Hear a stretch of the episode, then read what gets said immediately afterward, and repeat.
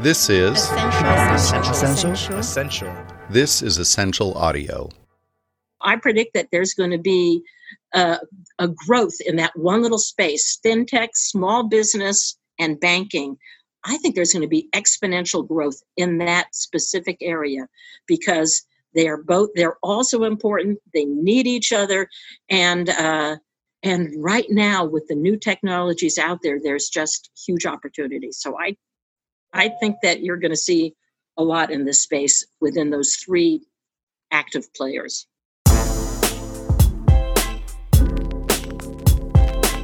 That was Judy Rinearson talking about how this crisis presents amazing opportunities for innovation in the small business financial services space. And this is The Money Pot, our podcast at Money 2020. I'm Sanjib Kalita, the editor in chief. And, and I'm joined in our continuing series on small business financial services by Kisha Allison, head of content for Money 2020 USA. Hey, Kisha. Hey Sanjib. So, last week, small businesses were Goldilocks, but this week, they became Sleeping Beauty. That's more unexpected than Real Housewives flipping tables on people's heads. Yeah, because Goldilocks had to search for things to be just right. But now, Sleeping Beauty has suitors. Oh, yeah, I get it. She might be locked up, feeling low, like she can't get moving, but help is on the way, and all of the pieces are coming together to fight the economy killing dragon. As Judy said, small business needs banking. Banks don't survive without small business, and fintechs are often in the space to make it work. So, which sector of financial services is going to come to the rescue first? When we spoke to Puneet Dixit, partner at McKinsey, he had a very specific prediction. One is we are, we expect lending to in general recover, right? So there was uh, there was you know uh, significant reluctance across lenders and balance sheet providers to extend extend credit to these kind of customers, right? To small businesses without the access to data. I think some of that will, you know, just as the markets recover, as small businesses are, are willing to, uh, you know, share data, as some of the businesses you know, are able to demonstrate their resilience, right, uh, happens, right, lending will open up and there's going to be enhanced access to credit. It is a bit counterintuitive to say that lending will be the starting point for recovery. Many parts of the lending sector have had their own troubles, even while processing PPP. Many of them have had to suffer large layoffs and they are being bought up. But that is the reason that Puneet thinks lending will recover. First, those lenders are being acquired by companies that can handle the balance sheets better in the crisis. Second, lending is going to be needed. And banks and fintechs really stepped up during the PPP. The one thing banks did not want to do this time around was to be seen as bad guys, right? Because this is a crisis that was not caused by the banks, and this was an opportunity where they can, you know, you know, make sure that they are being very customer centric, and which is what we have seen uh, you know, as one of the primary objectives that most of the banks have solved, tried to solve. We have seen that banks have organized themselves to be able to do that with a great degree of agility. So this time around, I feel that banks have actually been extremely good at managing all of this. And despite the fact that, obviously, to your point, there has been a pivot, the pivot has been, uh, you know, I would see the pivot in a positive light. Not because it's not been reactive, it's been proactive, and you know they've thought about this much more diligently and planned for it much more intelligently than they, they could the last time. Yeah, I agree. The banks and fintechs did a vital service, stepping up and getting the SBA loans processed in record time and got the money to those that needed it most. Even with the glitches, there really was a tremendous effort to help small businesses and their employees. And we- we've had a chance to speak to three different fintechs that helped step up and process those PPP loans about what they learned. We spoke with Eyal Lifshitz, founder and CEO of Bluevine, which he started in the lending space to solve cash flow issues for SMBs. You know, it started for me um, really from a personal reason. Uh, my dad was a small business owner. My grandfather was a small business owner. Um, you know, I've seen them, and I learned uh, when I grew up um, that specifically my father had cash flow issues um, as a business. He owned a physical therapy clinic in uh, in New York for over 25 years, um, and it got me thinking about the ways that we can solve um, that issue for small businesses like my father. um, and um, um, how to provide access to capital, um, making that easy, simple, streamlined for small businesses. That's where we started. We started on the credit side of things with uh, our first product, which was invoice factoring. But over time, realizing that the pain point was much broader. Uh, credit was just one piece of the puzzle. By starting in credit with an emphasis on cash flow data, Eyal began looking at the problem differently than traditional banks did. One issue for banks is lack of standardized scores. When you make a consumer loan, there's an agreement among banks about how credit is assessed for that individual. Developing a system like that for SMBs has been far too complicated, and there hasn't been the appropriate data until now.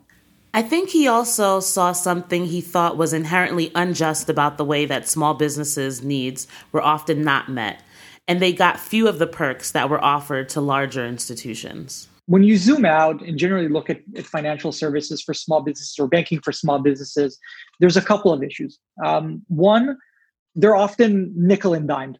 Um, they're undervalued, they're underappreciated. Um, the banks don't monetize them to the same extent as they can monetize corporations. Um, and there's not as many of them as consumers.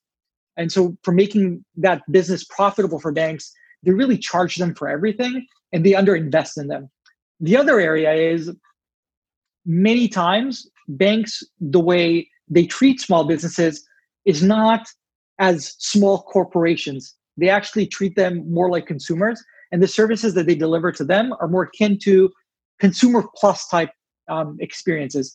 Um, they don't get the commercial grade or the business grade products that they need. We are looking to solve that. We believe that your bank provider should be able to deliver the services that you need as a small business. And we're looking to do that, whether it's checking accounts, credit, payments, what have you. And we believe that you should get the services that you need um, to run your businesses. And we are actually democratized. We're making all these commercial grade products accessible to small businesses.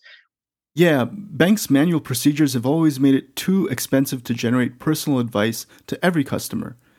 It is easier to do it for a large customer because the fees they generate means that the more personalized service can generate more revenue.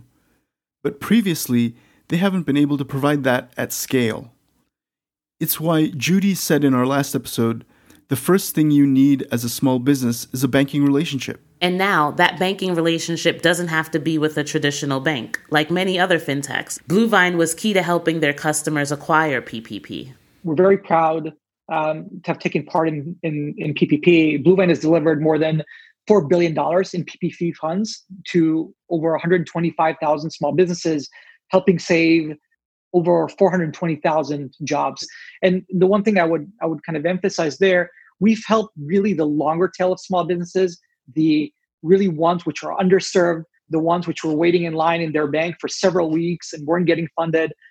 The last thing is um, part of our core capabilities, as we've mentioned before, is around risk and fraud. And so we've we've we've used our technologies to be able to identify small businesses, authenticate them, authenticate their bank account, their documents. We use capabilities around optical character recognition, OCR, to be able to process documents very, very quickly.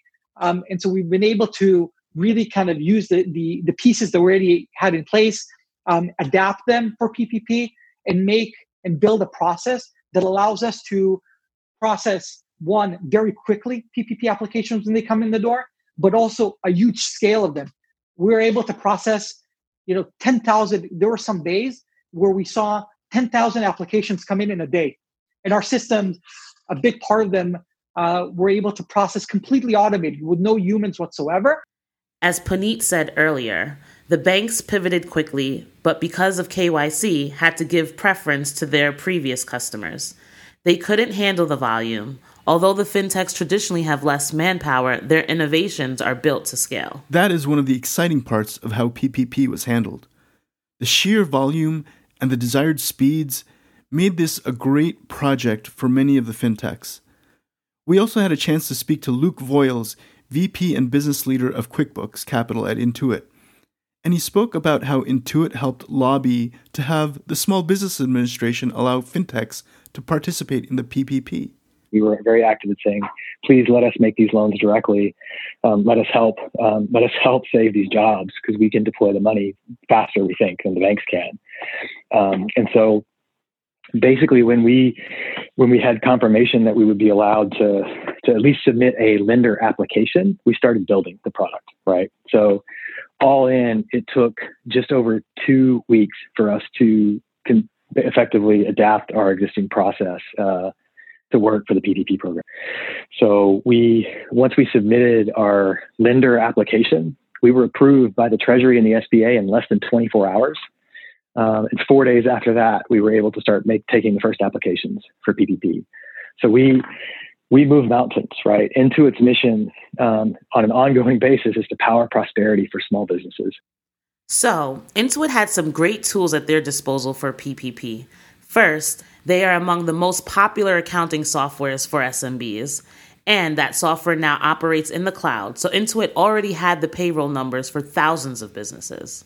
We pay, I think, one in 12 working Americans um, pay their paychecks uh, in our payroll business. We also have a pretty large payments business where small businesses are sending invoices um, and having those invoices get paid with credit card or ACH. And we also have the, the capital business, the one the business that I lead um, here at Intuit. So if you take those parts and think about what was unique at Intuit is that we um, we had access to much of the data required for the Paycheck Protection Program. Right, the core uh, the core data required to size the loan for a business was um, the average monthly payroll, right? Or if you're self-employed, it was the like line 31 from Schedule C on the tax side to say what was your net income last year. We'll give you two and a half times um, either of those numbers. As part of their process, they didn't wait for their customers to come to them. They utilized the data to reach out to customers, let them know that they were eligible and that they could apply through QuickBooks, which is great CRM. Many of our customers, and I've given examples of this in the past, some of them never thought they would even go apply for a PPP loan because they thought it might be too complicated and too onerous for them to do. But when they saw a link or an email from us that said, hey, actually you're actually likely qualified for a PPP loan. Click here. The application is very quick, can take less than 10 minutes. Um, go for it. And many customers um, who would not have normally applied uh, came through and were able to get um, a forgivable loan. Luke's team was able to adapt their existing lending software, pull in the payroll data, tax data, personal business information, and automate everything. Their customers rarely needed to upload a document and their average application time was about 10 minutes. We had, I think, more than 400 people across Intuit working on this um, at one point. Um, and, and, almost all of them, you see consistent um, messaging coming through that this is the hardest I've ever worked in my life. And this is also the most fun I've ever had um, working on any project uh, in, my, in my entire career because the mission matters, right? Trying to save these small businesses is what it was what brings Intuit's employees to work every day and what drives them to work nights and weekends um, to to help to help these small businesses. And with COVID shutting them down, it just rallied the entire team to just go make this happen. And that's how we were able to do it in, in just over two weeks. It was unbelievable. We we funded uh, through this program um, through the beginning of July. We funded over a billion dollars uh, in PPP loans to more than thirty thousand small businesses, and we believe that we were able to help keep more than 180,000 employees in the payroll. I'm beginning to see a theme. Both Intuit and Bluevine had access to vital data to make PPP happen with extreme ease to their customers. They serve overlapping sets of businesses, particularly the ones where the CEO, the CFO, and the COO are all the same person, who's usually just trying to do the work of his business. Eliminating the need to search for documentation and having the technology to verify it quickly and immediately was vital to the success of PPP and it will continue to be vital as we plan next steps and plan e- economic recovery. In previous episodes, we've talked about how the crisis has been an accelerant and made banks move faster, and we're still in the middle of it. Yeah, when we spoke to Sean Hunter, VP at Oak North Bank, he had a similar take. Oak North is a bit of a hybrid between a bank and a fintech, and they also started because they saw issues in the SME lending space. In 2006, our co-founders Rishi Khosla and Joel Perlman, they were running a previous business and they were trying to secure a loan um, And although they had healthy cash flow, they had a growing business, they had good projections, they were struggling to get working capital because they didn't have traditional assets. They were a services business. Um, and so they didn't have much that they could use as a security on the loan. And as that business grew, they encountered more businesses around the world who had similar types of struggles. And, um, you know, one of the things that entrepreneurs do is entrepreneurs talk to other entrepreneurs and so on. And so that's sort of where the idea for OakNorth began to form. Um, they eventually scaled that business to over 3,000 employees and sold it to Moody's Corporation. Um, and then they immediately launched Oak North Bank. So Oak North is a bank, but they're also a fintech provider to banks in North America, which we'll be talking about in episode 3. Unlike Intuit and Bluevine, OakNorth is focused on more mid sized businesses. And Sean thinks that this crisis has truly clarified what needs to happen in the lending space. One of the things the crisis has done is it's really exposed how banks have underwritten all of this lending using a backward looking approach, um, looking at last 12 months financials, etc., rather than looking at forward looking data, the current uh, state of the business, and so on. And they're not really taking into account the specifics of a particular situation. Um, so I think the crisis has really exposed that because all of a sudden, banks are in a situation where they've got an enormous loan book, they've got a massive crisis, they don't really know what's going on because in many cases they haven't received financials from borrowers for maybe an entire year. So they have no idea how badly particular borrowers are suffering. They also don't really have a concept of how the economics of the crisis is playing out for different types of businesses because it's really different in really different in different sectors. You know, some sectors are actually doing fine. Um, other sectors are really struggling. Some sectors are doing fine for now. I think he points out a distinct advantage that companies like Bluevine and Intuit have over banks. They have the financials, they know the payroll, the cash flow. Some, like Square and Toast, have POS information that is being carefully considered as part of lending data and risk assessment. Exactly, Sanjib. So now, when banks look at lending, they'll need to dig down further and utilize the data better. What lenders need to do is they need to reassess their credit risk as it stands right now using forward looking indicators, which take into account the impact that the COVID 19 is having on businesses, and then have stress scenarios on a granular loan by loan basis, not just on a portfolio level, so that you take into account the differences between businesses and so on. Um, and then they need to monitor very closely their entire book because this crisis is still unfolding. Things are changing all the time. The response by you know state, federal, local governments is changing all the time. And so you know you need to take those things into account.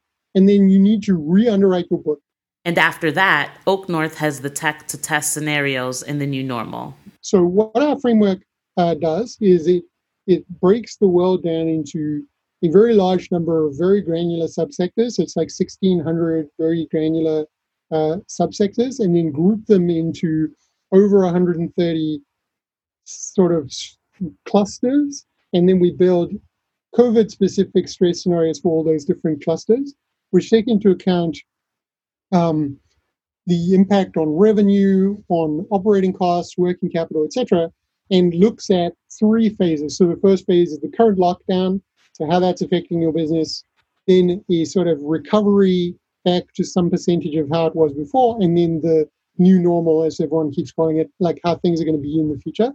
Take into account the fact that certain sectors are going to change um, probably forever. So, this is the next step with the data. Instead of thinking that history always repeats itself, we should use the data to build stress tests for assessing risk against what is probable.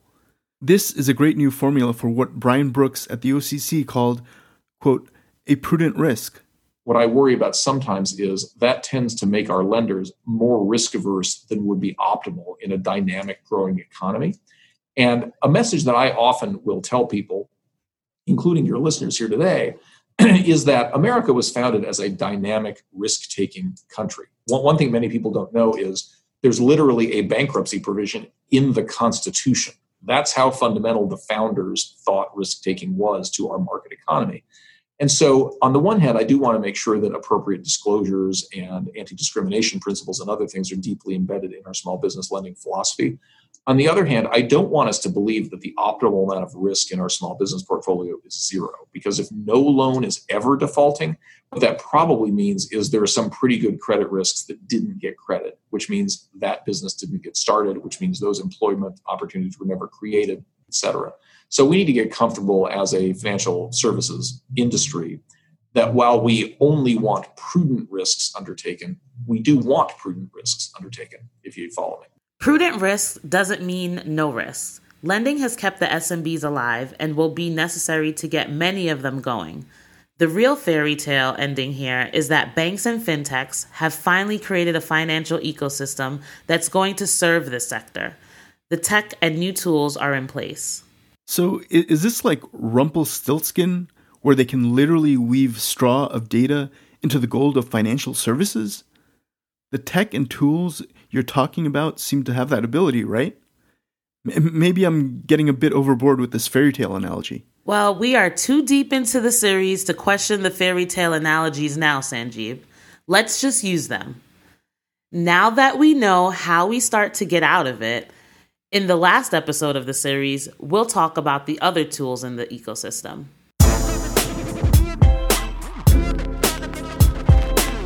So that's the cliffhanger for this episode. Next episode is Ever After. What are the other technologies that will be part of solutions that scale? We've heard from so many amazing characters in the story so far. How will it all come together? Or will it even come together? The kingdom of small businesses has been sleepy for years. Don't get all sleeping beauty on me now, Sanj. Stay awake. I'm, I'm, I'm sorry, Kisha. I'm so sleepy. I can't help it. I can't help it. Sanj, Sanj, we've got to close the episode. Oh, oh, so, sorry. sorry about that. We want to thank Judy Rinearson and Puneet Dixit again for their time and expertise. We also want to thank Luke Voiles from Intuit, Eyal Lifshitz from Bluevine, and Sean Hunter from Oak North. You will hear all of them in the next episode as we live happily ever after. At least that's what our dungeon masters Roland Bodenham and Rachel Morrissey are telling us. Also, we want to say if you haven't signed up for our Money Fest, go to money2020.com and sign up today we want to thank you for your support through this trial of a year. If you were a pass holder in 2019 or had 2020 tickets bought, we're opening our Global Connect networking for you on October 12th. We want to continue to bring you valuable connections now that connecting is more valuable than ever. And if you have a story for the show, send a pitch to podcast at money2020.com. Thank you for listening.